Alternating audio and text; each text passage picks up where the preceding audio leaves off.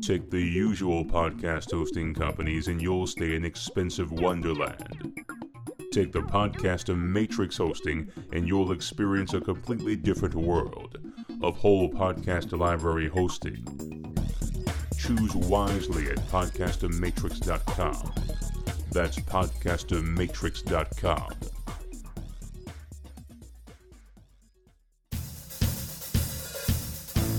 Ready to conceive solutions to problems in an atmosphere free of political correctness? Find a new sense of purpose at wadesense.com. That's wadesense.com. Welcome, everyone, to Wade Sense the podcast. I am your host, Wade B. Olson, the Sage of St. Louis. Across from me sits, as always, the ever irascible, always whimsical, and occasionally really thought provoking Mr. Mike Wilkerson, the technical savior of this program. It's good to be here, dude. Especially irascible and sometimes worthy. Awesome.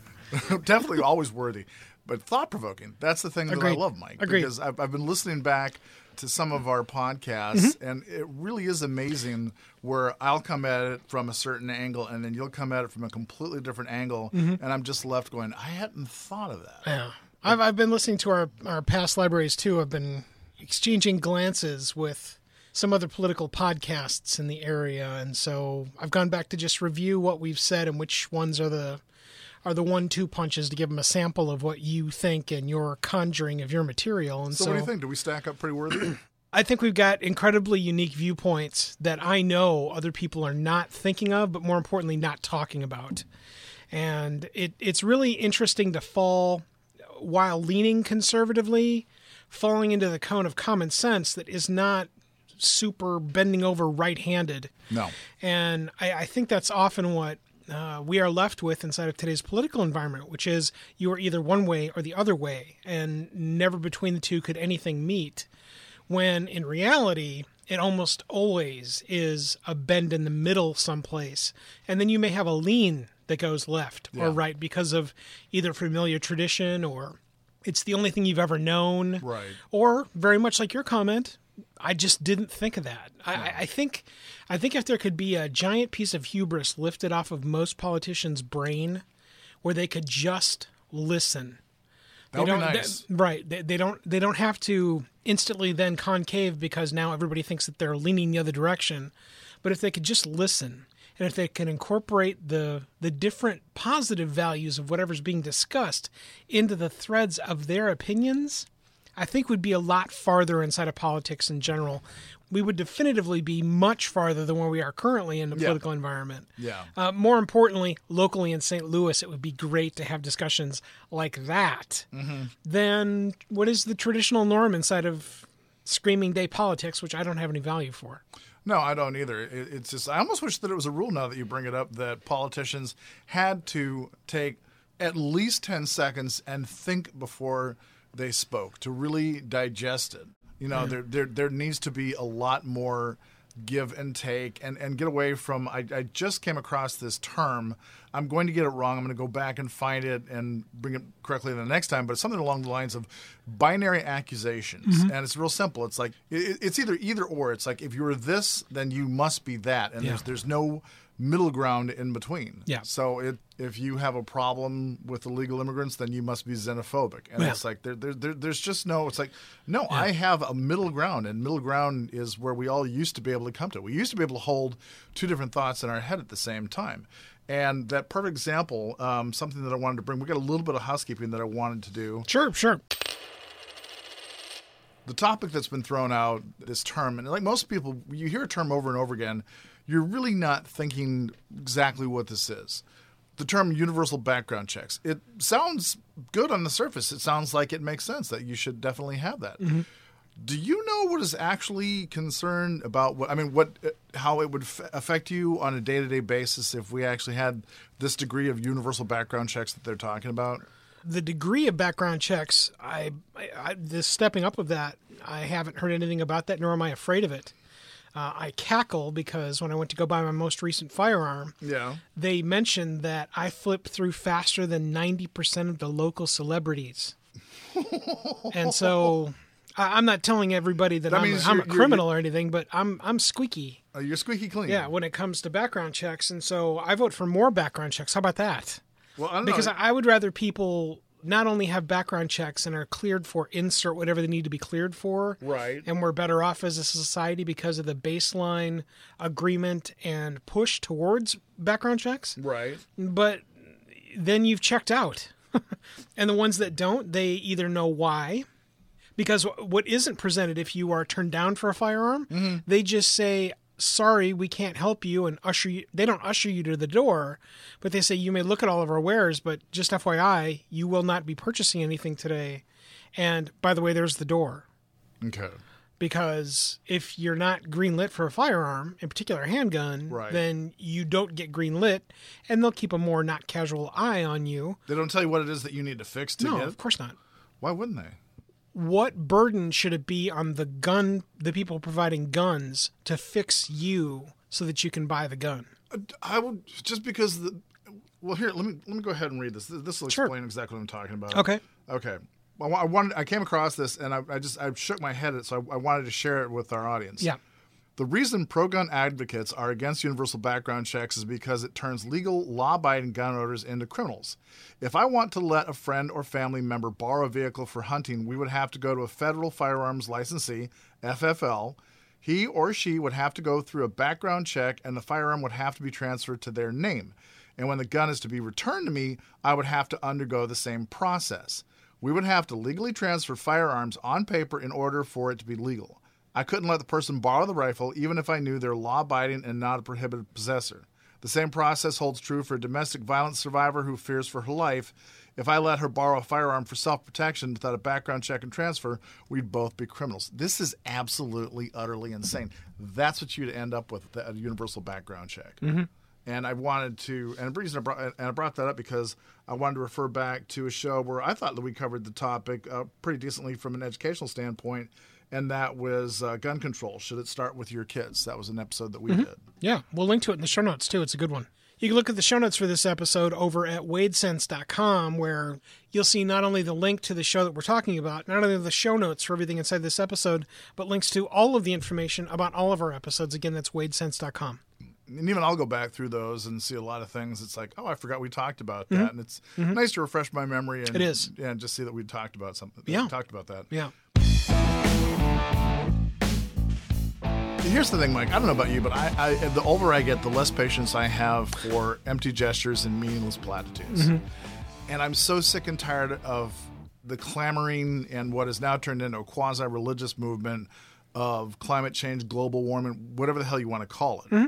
And they'll go on and on about that we need to have.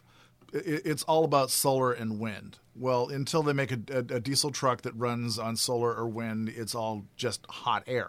Right. I'm certain that everybody, if, if they haven't, will include it again in the show notes, but I'm certain that just about everybody has seen the photograph of the electrical car being charged through an electrical power distributor, the thing that charges the car. Right. And about seven feet from that is a diesel generator. Yeah. Okay, so, you know, again, I, I, I don't have that's, any a, that's a meaningless gesture. Yeah, I don't have any fear. I don't hate the electric movement at all. No. The uh, the torque that an electric car can pull is dramatically more Isn't powerful. it insane? I never would have thought that in a million years that an electric it- car would be faster. It's crazy. There's uh, there's another guy that we'll link to. It's not a YouTuber, but but it's maybe someone we'll talk about in the future. But it's a guy that races a Tesla Mm-hmm. against all of these Mac Daddy drag strip cars, and you know, like you're like, oh, so Daddy's Tesla is going to win this one. yeah. Yeah, Yeah. yeah, big, like hands down, not even breathing hard because they don't breathe. I mean, that's whole thing. Uh, instant torque. Right now, there is no waiting. There is no nothing. It just is instantly on. Wow. And so uh, I, I'm a big giant fan of electric, but I just want people to understand that if you're basing all the electrical power Right. on the diesel generator that runs on diesel gas, Yeah, go over there and stand by it and breathe for a while and see if you like it. Yeah. then I don't know what exactly we're doing. But anyway, Right. not to derail, go ahead. No, okay. Something that I do think that we can address, and I'll tell you something, Mike. The more I got into it and the research that I did, I was stunned. My face turned gray. I did not feel very good about the actual issue that is being aggr- starting to be addressed now, but not to what it needs to be the seriousness. And that is the amount of pollution in our oceans, and largely that pollution being plastic. The amount Sure. of plastic that we're producing is uh, astronomical. Just the one figure that that blew me away the most probably one trillion plastic bags are thrown away every year. Okay. I don't doubt that. Half a million of them are probably mine. we use a lot of bags. You know, it's Yeah, why Well, try well- to reuse them? Do you reuse them at all? I might save one or two. There's three or four in the back of my car for the body or for the uh, for the debris and garbage in my car. But beyond that, no, not really. So I mean, that's the other thing is like for everything. You know, let, let's uh let's be sure to bag on the plastic bags at Walmart. And could you get me another garbage bag quick? Yeah, one of the plastic ones, real quick. yeah. I, again, it's it's it's more of that clamoring for alarm for alarm's sake. I, I don't care for that either. And here's the funniest thing. I just came across this a couple days ago. The actual inventor of the plastic bag was a Frenchman. I can't remember his name, but he said, but his whole idea was that Jean a- de Bag. right? no, yeah, something like that, right? But his whole day, he honestly thought that the bags would be something that would be reused constantly. He always would carry an extra one in his pocket for stuff. Mm. But we do at our house. We reuse them for a lot of things, and I know a lot of people that do as well. For one thing, my memory system of putting something in a bag on the door as I'm going out the door. That bag will end up uh, in my cab, and I'll end up using it for mm-hmm. God knows what. Usually throwing trash out as well. Mm-hmm. For for those that are keeping score, it's Sten Gustaf Thulin. Oh. And he oh. is not French, he is Swedish. Oh, sorry. I don't know why I thought he was French. Must have been another article Why I read not? right after that. French fries, plastic bags, whatever. One of the statistics 260 million tons a year that are mostly just gets thrown of bags. One to five bottles only is recycled. The United States and the United Kingdom alone throw out 550 million straws a day.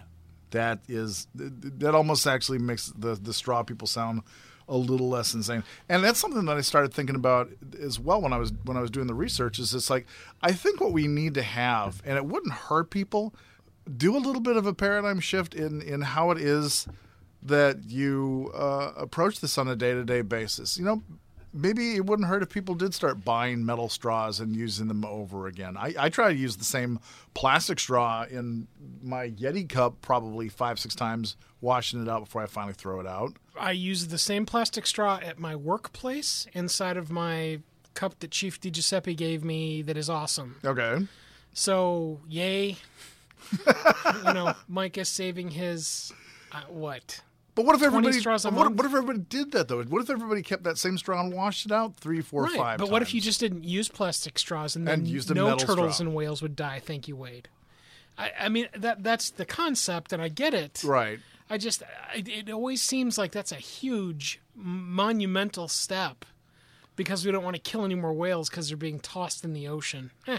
Well, no, it, it- it, it, it- seems it seems with the uh, the ability to make things so cool and technologically sound that there should be some way to make a solid plastic straw or a straw option. or something exactly like I said, and metal straws. You can mm-hmm. buy your own metal straw that you can bring with that is obviously going to work just as well. Mm-hmm. You wash out. I don't know about your house. Well, mm-hmm. apparently not with you in the plastic bags, but like with my wife and I, when we go to some of the places that we shop at, we'll bring our own bags. You know, it doesn't hurt. It doesn't. in Aldi, yes, and it's because we got the cloth bags, and I I am an addict of those. I think we've talked about that in a previous show someplace, Uh, but I am a devotee of that. That is instantly more appealing to me. What I also love, and I recommend this to everybody, when you go shopping, regardless of where you go shopping, Right. take your own bags and only fill those bags. You will not believe how much money you save yourself well, because not only do you have to take everything with you when Right. you're throwing it you're not throwing it into a cart anymore Right. you're throwing it into bags that you then have to shuck mm.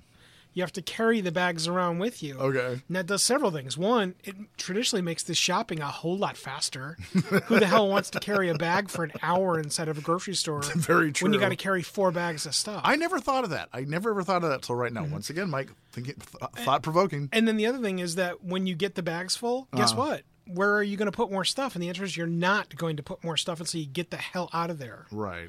That and always eat. Everybody knows you're supposed to go and eat before you go to the grocery store. Yes, that is the smart Because if you don't, it's instantly If- if- more if- 60, 70 bucks easy. Right. More if we don't. and you're hitting the subway on the way out. they always get me. Another reason to shop at Aldi, there is no Subway. Oh well, yeah, that is true. There is no restaurant. In fact, Or ruler. around the ones we go to, uh, no, there's there's some restaurants around one of the ones we go to. Oh, okay. But our main one is kind of out. It's secluded, like Okay. it's its lone building. Gotcha. And it's not anywhere, so that that's a good one because there's nowhere to just go. Hey, let's stop in at the firehouse to get a sub, or look at McDonald's, let's get some nuggets or whatever. We don't have any of that. Okay. We'll put it in the show notes. Uh, some of my research. I think that people would like to look into Yeah. this a little bit more in depth Sure. themselves.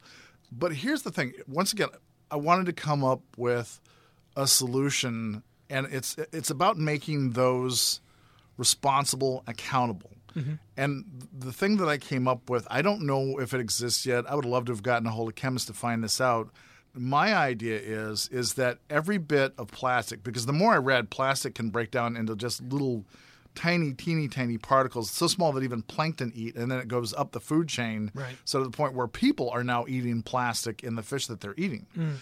So my idea was this every single bit of plastic that comes from countries that produce plastic products has a chemical signature embedded in the plastic.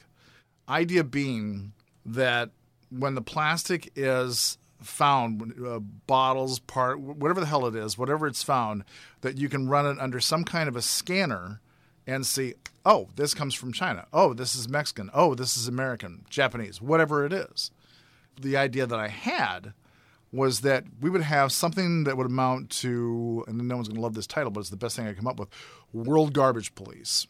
And their job, simply put, is to find the trash, identify the country where the trash comes from, and on a quarterly basis, assign either fines and or sanctions as well as a public shaming. I think that that needs to come back into it. The worst criminals should be called on account on world stage. It's like, look, you're the ones that are just tossing this crap into your rivers, throwing out into the ocean, whatever, and then everybody else ends up to deal with it. There are actually, I found this out in my research, there's something called a gyre, G Y R E S. There's six major ones around the world, and basically what it is is the ocean currents push areas uh, in various parts of the oceans that end that, that end up into just big. There's there's one called the giant plastic garbage patch that's right in the middle of the Pacific Ocean, and it's huge. It's like five times the size of the UK. Mm-hmm. A lot of these statistics are coming from the UK, so they use their own country as a basis. But still, you get an idea. That's a huge patch, and there's six of these things around the world. Mm-hmm. So in that respect kind of makes it easier actually to clean up because you can go to one place and do it. And I found some technology that would put it in place to do that. And that's one of the things that I thought of as well is there's two ways that you make people do things. You either hit them in the pocketbook or you hit them in their morals. Either they feel it's the right thing to do or this hurts financially, so I'm going to do the right mm-hmm. thing. Mm-hmm. And this instance, I wanted to do both. I wanted to make it so that it was painful to throw plastic garbage out and just let it go where it was going to go. And at the same time, I wanted people to feel like it was the right thing to try and not pollute. I wanted there to be one central solution, one central solution to take care of the problem. And with the World Garbage Police, everybody is chipping in to pay for them. But at mm-hmm. the same time, the idea that I had was any sanctions or fines that the offending countries had to pay for their transgressions, now that's money that can be put into technologies that are in existence or coming into an existence to take care of the problem so that it becomes a revenue neutral, a global revenue neutral solution. If you're doing this, do it like this. Turn it into an international contest to come up with the best methods to clean it up. Turn it into a contest to basically make it that now plastics are so valuable that you don't want to throw them out because there's so many other things that you can do. The stuff that I came across, and I'll get more into it in our YouTuber selection. There are there, there are companies out there that are doing the most incredible things. One of them I'll just say right now is a, is a company called Sea Brewery, and their whole thing is that they make edible plastic packaging, like the the, the six pack rings that go mm-hmm. around. Yeah. yeah. The one the ones that make turtles They- look funny. Right. they made it out of wheat and barley. Wow. so that it, it, it would break down uh, and and that the uh, ocean creatures could eat it. Hmm. So, what do you think? Whole poke ahead. The identification of plastics is a great idea. Okay. I would offer the supposition, however, that okay, so it came from China. Okay. And so now we punish China, and so all the outfits in China that are doing the right thing now Uh-huh. also get punished. And you might not think that's a big deal when it's like the state of Ohio. Right. Unfortunately, China is not the state of Ohio. Right. It dwarfs us Right. population wise and then just expands size wise. Right. Same with a bunch of other countries. And really, it kind of gets back to the same problem that we experience now where let's quick squeeze uh, $800 million out of a country Right.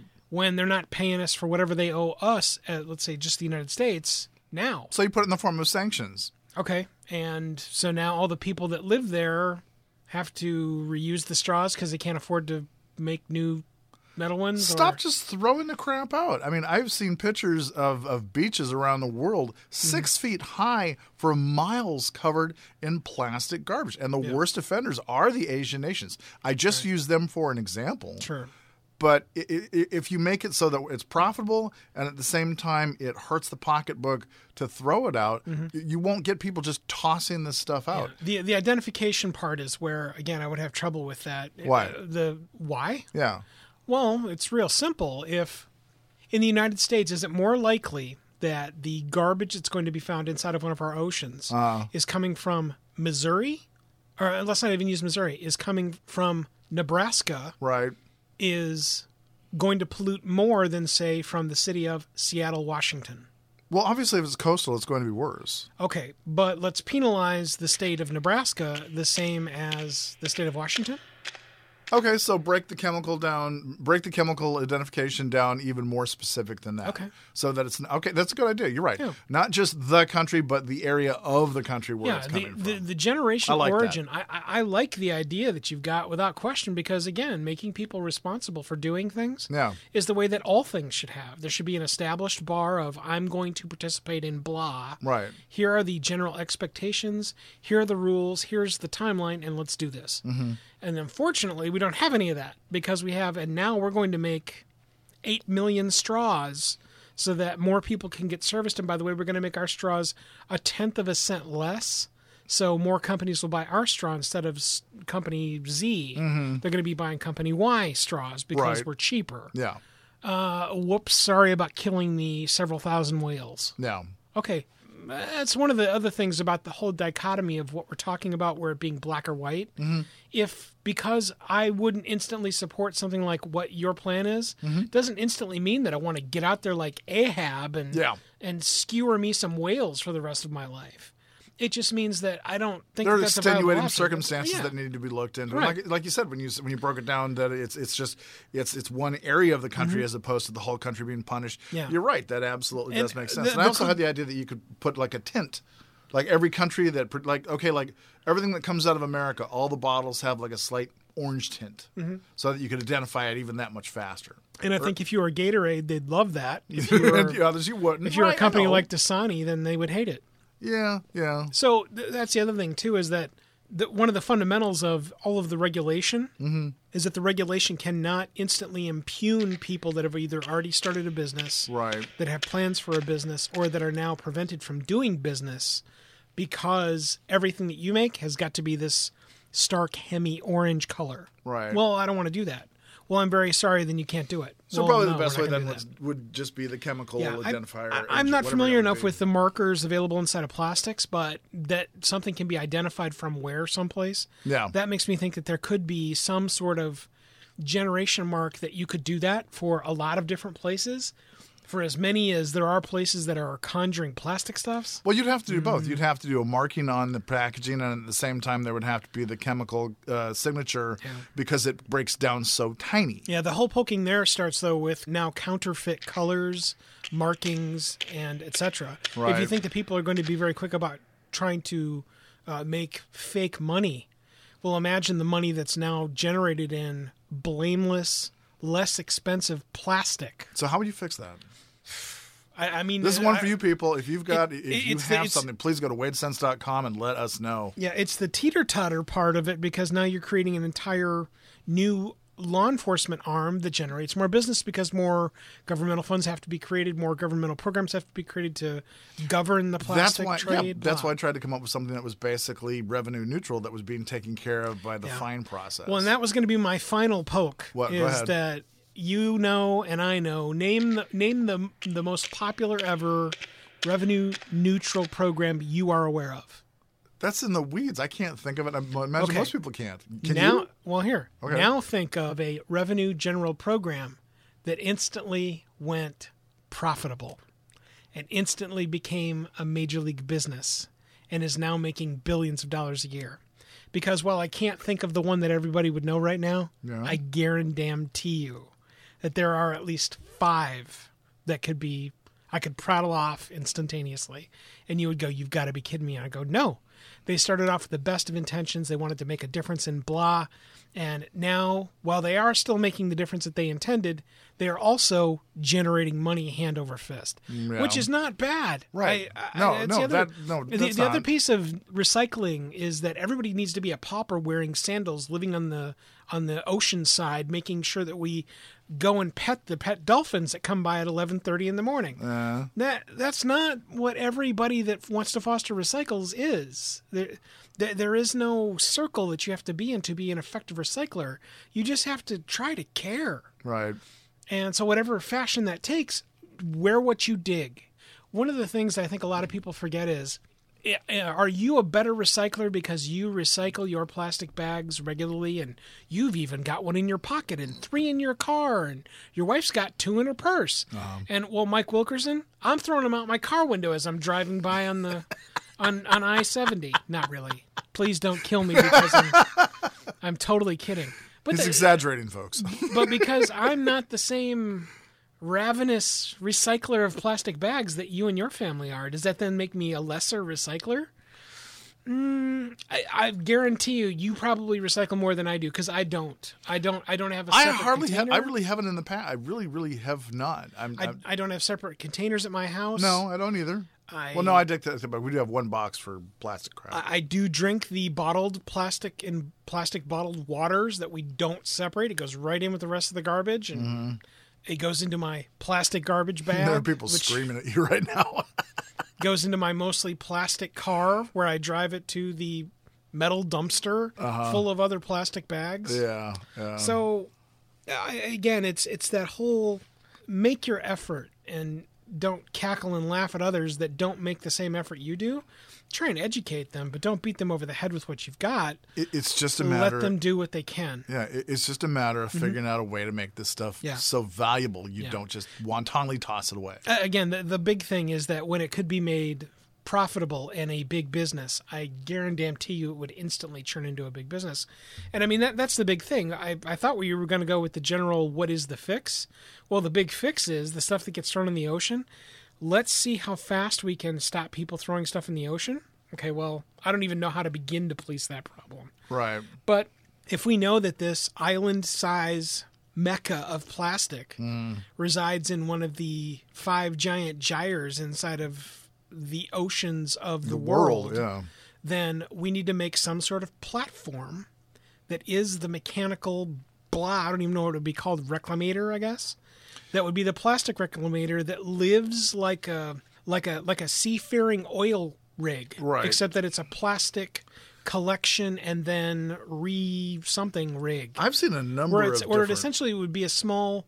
It would have to be really really big. It would have to be a small island of its own that literally just uses. I mean, it, it would kind of be the centerpiece for a great science fiction film Oh, because it would be a small city of its own that's floating in the middle of what you said was the the trash. the Pacific, right? Yeah, in the, in the So, Pacific. I, I mean, that, that's the way to go, but mm, who's going to pay for it? That's when it comes down to the major producers Right, chipping in for it. right. But then who owns it? And, who that, that's kind of where I'm going. Is Ah, it, it's like okay, Ghana produces plastic also, yeah. and they're going to pay oh zero dollars for island plastic, the the island of plastic. yeah. Make the Okay, manu- well- make the manufacturers that are producing the plastic.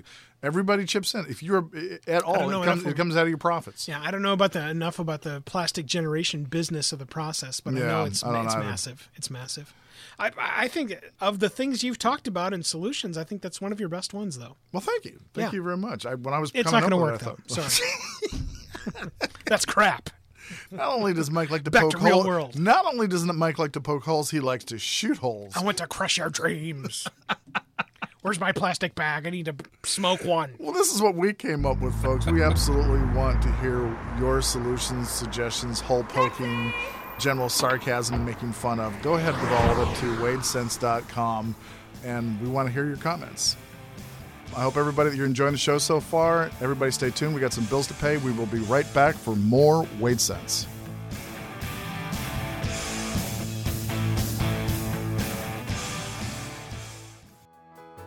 Make your podcast soar with the Editor Core. The one question every podcaster needs to ask themselves is why am I still editing my own podcast? We all know that editing your own podcast is the worst part of the podcast experience. Get the editing off your plate and reclaim more time to make more content with the Editor Core. Affordable, talented, experienced podcast editors are ready to take your podcast literally to the next level to make it soar. Make your podcast soar with the Editor Core. EditorCore.com. That's EditorCore.com. Thought about a career in voiceover? Need a great, cost effective on hold message for your organization or business? Don't know where to start? Check out The Voice Farm, your one stop shop for voiceover needs. Check it out now by accessing The Voice Farm at voicefarmers.com and see what difference can be made with a company that is truly outside the box. From the Voice Box, voicefarmers.com. That's voicefarmers.com.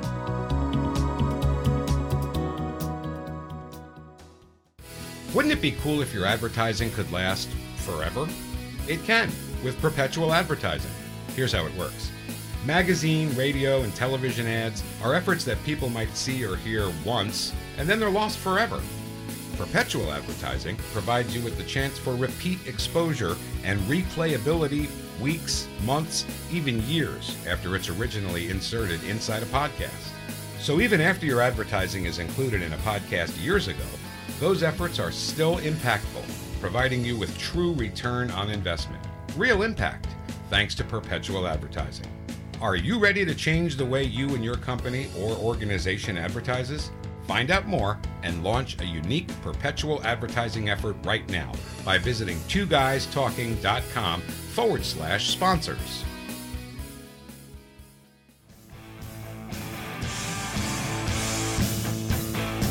And we are back from the break. Mine and Mike's favorite way to waste time, and sometimes I, I actually spend more time, I think, learning these days. Uh, is, Mm-hmm. Good. is you, yeah, One of the, I, I- not to derail you quickly, but I love to derail. Yeah, But- you do. But but it's mostly because I challenge everybody to every day learn something new. I'm not I'm not talking about learning a new trade or grabbing the welding torch and a mask and trying to figure out how to fix your car. That's not what I mean. But just like to learn about something new. Well, have you turned into the TED Talk addict that I've turned into? No, no. I- uh, Typically, almost always will stay inside of a cone of skill set that I know I could incorporate and make money from. Hmm. But for those that don't already have something established like that, it's very, very easy to go and learn something. But just like anything else, going to go learn about something is a skill in its own. Yeah, yeah, Uh, getting out of what are incredibly comfortable norms for people to go and do something outside the realm yeah, is very, very difficult for most people. yeah, yeah. Well, in this instance, like I said, back to it, the, the YouTubery is where I go to uh, and watch TED Talks a lot. I watch, uh, there's uh, something I come across recently called American Thought Leaders, which is really great interviews with a lot of people. One I just saw was uh, Newt Gingrich, and he was talking about a new strategy dealing with China. So I'm, I'm learning from a lot of different things. In this particular instance, going back to what it was that we were talking about, there was this gentleman that I came across in a TED talk, and he was talking about a robot that eats pollution just autonomous vehicles, and they're made to break down in the sea so that you don't have to go back and collect these things. The whole thing just breaks down. The idea is, is that It's got um, a substance in its little stomach. It swims along. It eats pollution, whatever kind it would be. Maybe in this case, it's uh, yeah, it's like the it's like the robot vacuum, except in the ocean, right? Yeah, kind of. They're individual little creatures. It goes along. It, it breaks. It stops. It, it gets the pollution, takes it into its system, closes up, breaks it down, and then moves on. And it just keeps doing it. Now, if you put out thousands, hundreds of thousands of these things, and they break down, because in the end, he was talking about things that are made out of almost uh, like jelly. And I, it was just, it was such a fascinating concept to me. But it really came back to what it was that we were talking about as far as different methods to clean this mess up. So that was my first pick. What about yours? My first YouTubery tonight focuses specifically on the concept of security. Okay.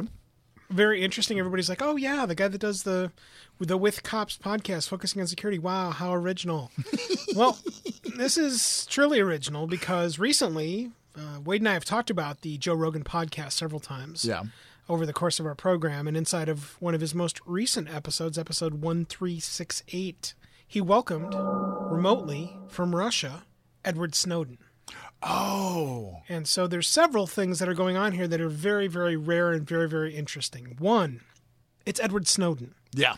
And for those that don't know, the story of Edward Snowden will not only link up to his Wikipedia entry so you can go and learn more about him, um, but you have to remember that he is in exile and doesn't want to be found. Right.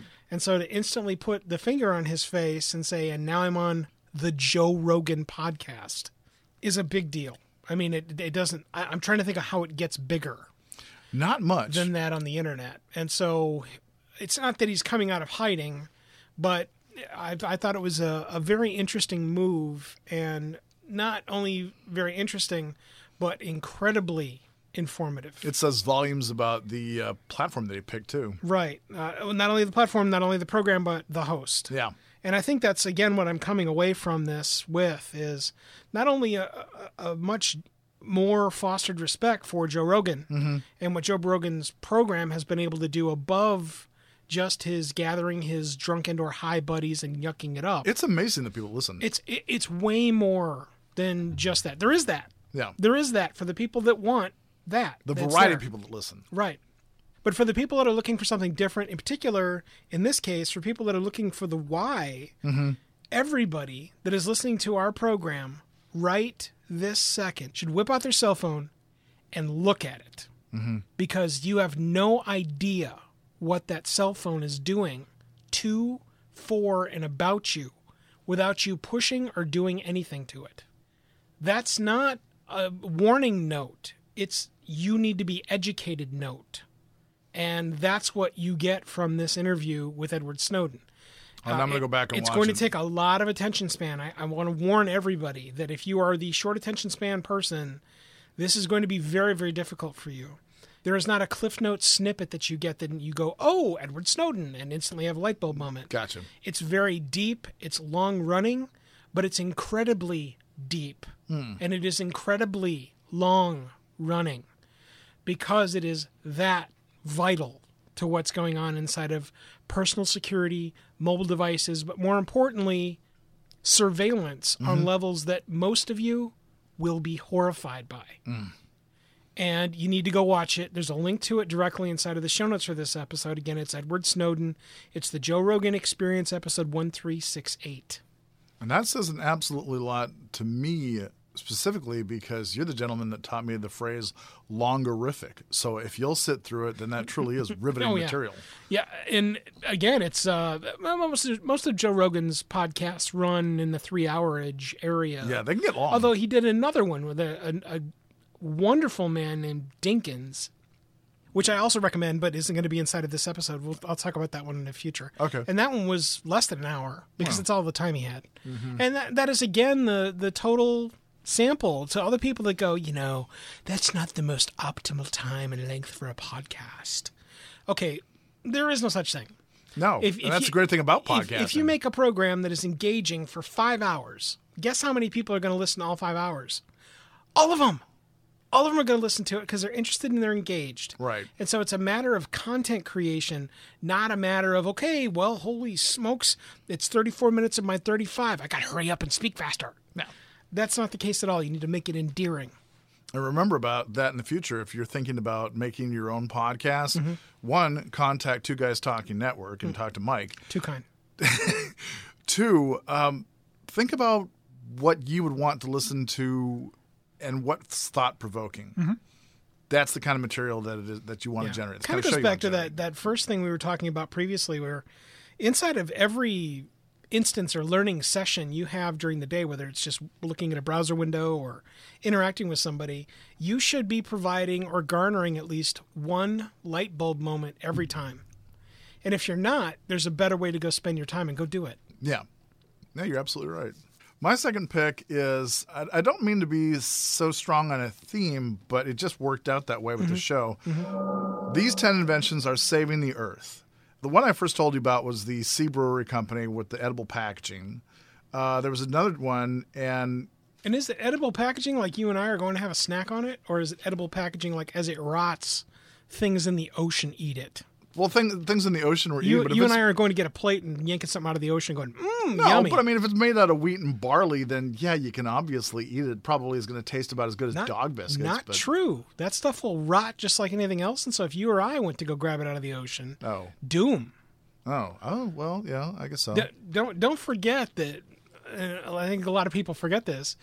Wh- When you see something that eats carrion for a living, like a vulture, yeah, you're right. like a vulture or most predators, Their stomachs are they yeah. can handle it. But when you or I go and grab anything that's carrion, we're having a real, real bad day if we don't die. Yeah, that is very true. I hadn't thought about that. Yeah. Uh, another one that was on here was an ocean cleanup machine. It was this boat that had these extremely long poles that went out for probably about a half mile either side. The whole idea was is that uh, it gathered up all the trash into one area so that the boat could come and clean it up. These are another one of the machines. They had and I loved this one because I could just see people doing it in bars. It was it looked like a vending machine, but it was a vending machine that had a bottle shape like like the silhouette of a bottle opening on the side, and you would put the bottle in, and the machine would grind the bottle up into a powder that was actually being used to Feed Wade No, to put to put herbs on his spaghetti. yeah, right. No.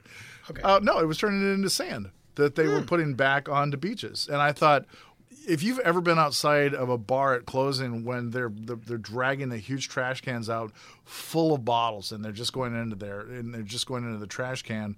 That would be so cool to actually turn a, this all into a beach and people, as they're drinking, walk over on their own to a vending machine and p- pop the bottle in, and and there goes that that pro. It's one less thing to take care of. That's interesting. Uh, I I wonder what the glass recyclers think about that.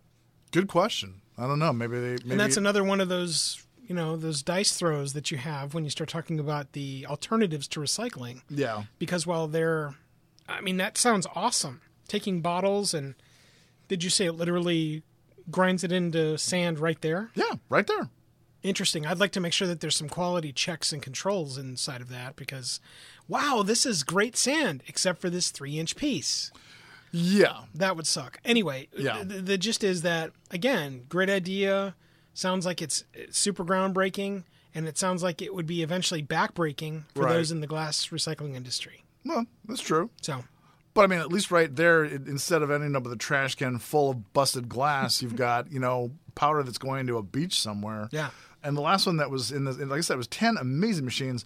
This one blew me away. It was a machine that recycles tires and turns it into a rubber crumb for artificial grass. It was just Hmm. I've one machine that. after another. yeah, that I've seen somewhere, maybe on a like a three two one contact style show. Mm-hmm. I've seen that previously, and that's that's amazing. Uh, again, being able to take things that are incredibly common and turning them into something incredibly uncommon. Mm-hmm. That when you think about it, it's almost exactly the same thing. It's not even something really all that different. So that's the last one I've got, Mike. Last one I've got for today is again from our friends over at the Corridor Crew.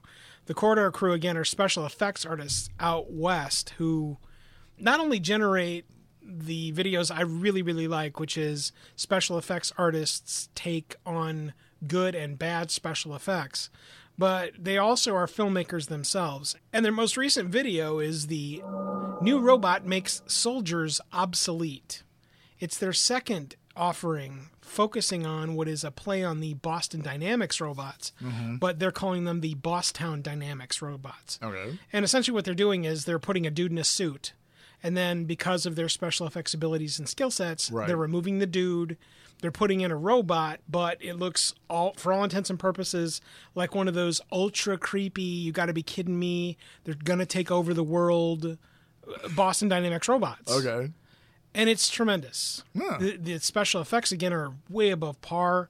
More importantly, we'll link to this also. There is a behind the scenes video that's right in line with the other videos, and what that behind the scenes video focuses on is them experiencing a glitch. Hmm.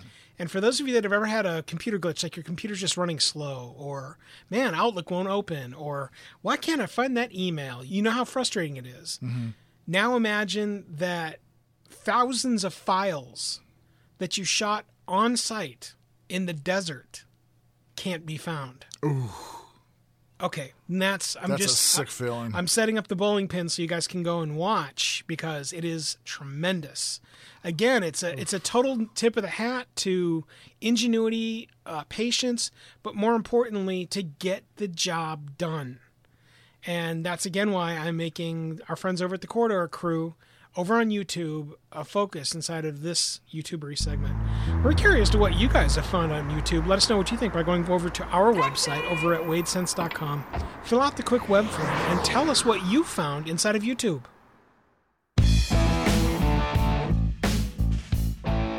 Dummy codes is something that generally I have the hardest time stopping with. It, it seems like I can never just do one. In this instance, I all I could do was one because I just my jaw dropped and my brain locked up. I, I, Sure. I couldn't I couldn't help it.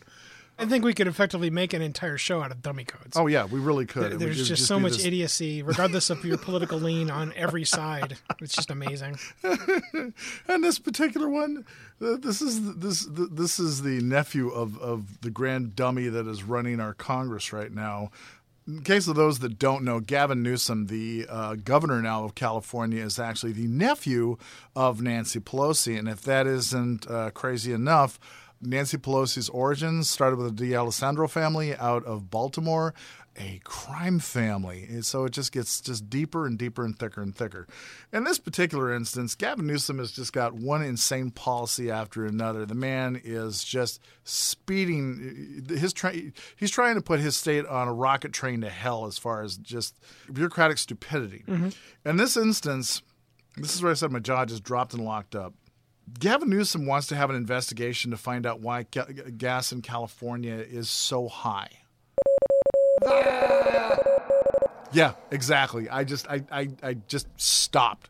Their taxes are ridiculously high, Gavin. That's why your gas is absolutely so high. It's one of the highest places in the nation. It's one of the reasons that people are streaming out of your state. Mm-hmm. So yeah, I wanted to bring and and, and this is one of those cra- those things where it's like dummy codes. When I envisioned it was supposed to be laws that were put in place to protect us from idiots. I don't know what to do when the chief lawmaker is the one that is creating this type of idiocy. So yeah, my dummy code. Please wrap the man in duct tape and uh, tie bricks to him and throw him in the bottom of a lake. Uh, Mr. Gavin Newsom, your turn, Mike. I think all of us can try and gauge the letter of the law, in particular when it comes to our children. And so, my dummy code this week uh, hits uh, not only a sore spot, but a sore spot that everybody should be recognizing. My dummy code is for a judge. And that judge shut down a recent move by sheriffs to put no trick or treating signs out in front of sex offender homes. Oh my God! You've got to be kidding me. no. So you think to yourself, and I know Wade's thinking it right now, okay, well, the sheriffs want to do the right thing. Yeah. And they want to make sure that there are warning signs posted in front of the registered sex offenders' homes so as to not have children streaming in front of the homes and or knocking on the doors and being handed candy by those who are currently sex offenders, correct? Guy, guy should have his door bolted from the outside. Okay. Uh, and I join you in your hatred and prosecutorial tendencies of wanting to make sure that these people are not only exposed, but never trafficked by children of any age, Yeah. type, or area. I, I join you in that. what this also is a bright and shiny example to, though, is the law. Okay. And it, while you and I can both absolutely drop our drawers and leave a steaming pile on the process of, wait a minute, why aren't we protecting the kids? Uh, yeah. What I want to make sure we give the dummy code for inside of this one uh-huh. Are the people like you and I right now that don't understand that when the sheriff looks the judge in the face and says, I disagree with what you're saying, but I will abide by the law. So we're not giving the dummy code to the judge. We're not giving the dummy code to the sheriff. We're giving it to the knee jerk reactions of people that would go, well, that doesn't make any sense. It does make sense because of the laws that you, especially of those in your local area, have made and have put in place in regard to the rights left to sex offenders. That's who gets the dummy code inside of this round. Uh-huh. Wow, So that was a, little roundabout. Bit, a little bit twisty turny. yeah. And definitely not just your black and white dummy code, because it's not. Going in and changing laws that impact, unfortunately, so many people Right. in so many different areas globally is a very hard ask. But it is something that should eventually be done. If, Yeah. if we can all get on board to try and save some whales, how about we focus on the children that maybe come up with the solution First and foremost, to the plastic problems? Oh. Right. That's my dummy code for this episode. Okay, people, we know we know that you have people that really need Oh, yeah. a dummy code. Let us know about it. Please go to wadesense.com and uh, give us your dummy codes.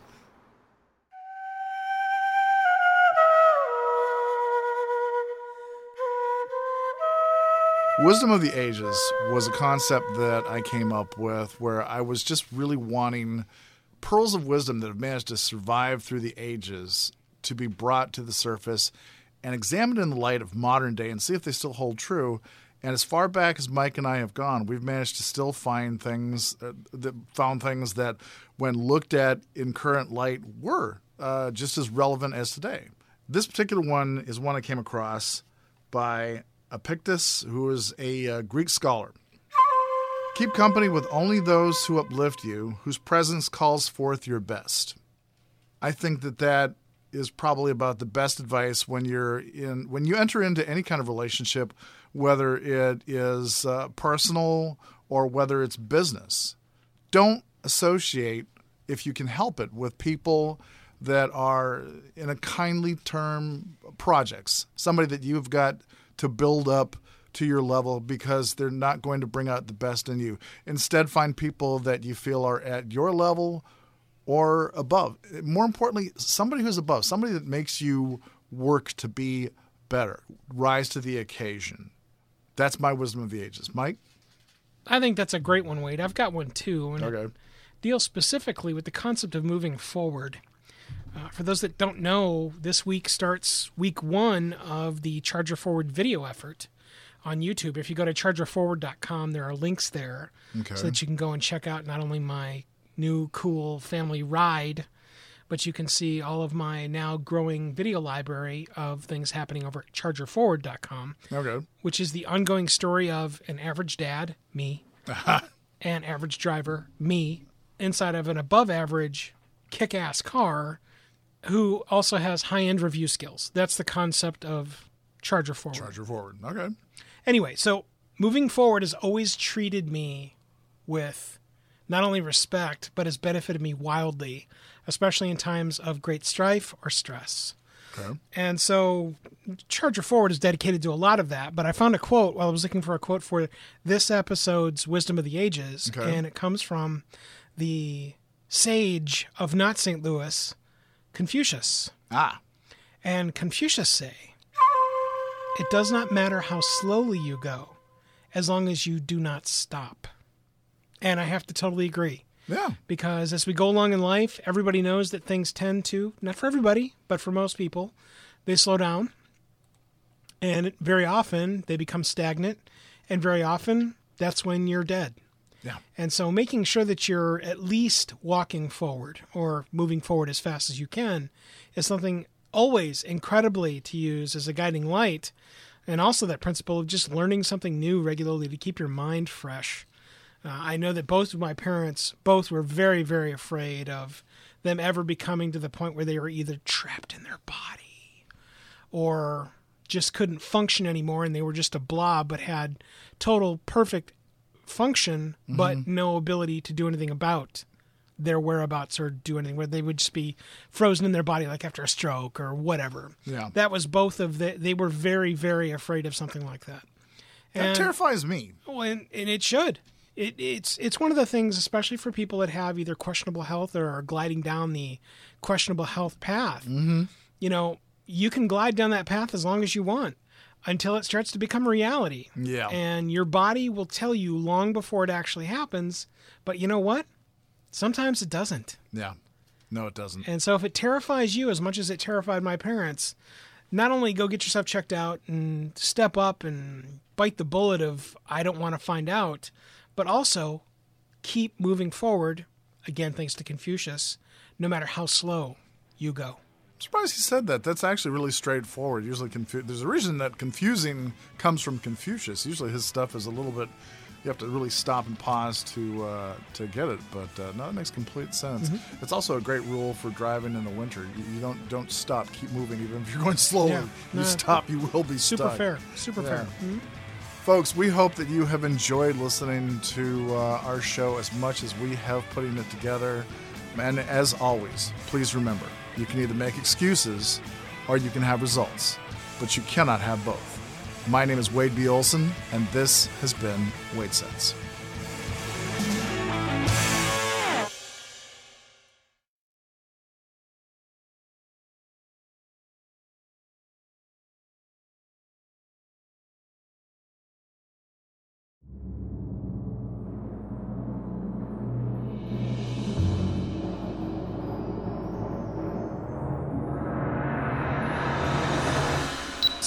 Stack up pretty worthy? Oh, we're We're No, Not I'm shit, kidding. sh- God, I was so proud of all my research and just turned out well. It was good. thanks. Nothing wrong with that. Except all your parts. Your parts were. Yeah.